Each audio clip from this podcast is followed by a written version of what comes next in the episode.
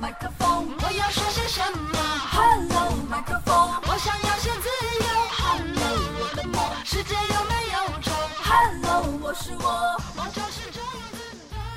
大家好，欢迎关注 FM 麦克没有风，我是主播山石，让我们一起继续分享蔡康永的说话之道。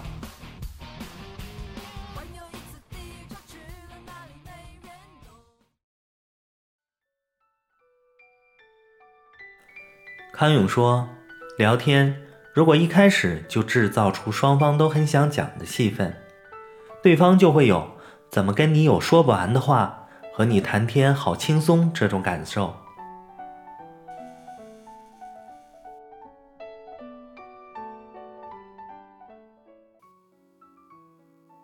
问的问题越具体，回答的人越省力，回答的人越省力，他就越有力气和你聊下去。”你喜欢去什么样的国家旅行？比不上你旅行时被骗过钱吗？你喜欢什么样的男生？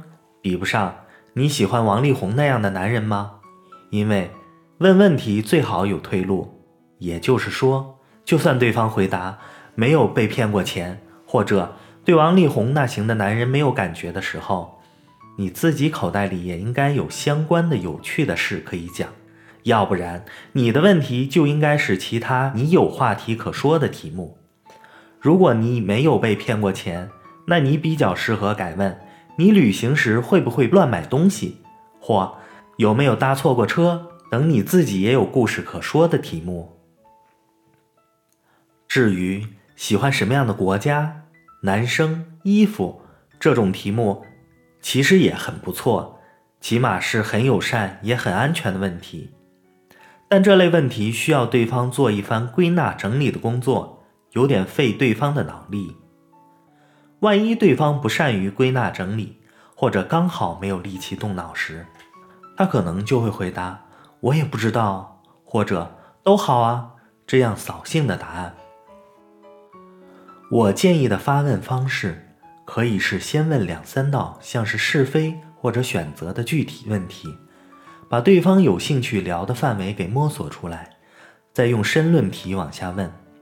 比方说，先用是非题探出来，子玉觉得电影《星球大战》里绿色小个子尤达大师很迷人，那就知道他的路数应该不是迷王力宏、约翰尼·德普等偶像的。聊天如果一开始就制造出双方都很想讲话的气氛，对方就会有怎么跟你有说不完的话，和你谈天好轻松这种感觉。有时是天时地利人和，有时是对方在讲客气话哄你。而最可靠的是靠你自己暗暗掌握，制造出这样的感受。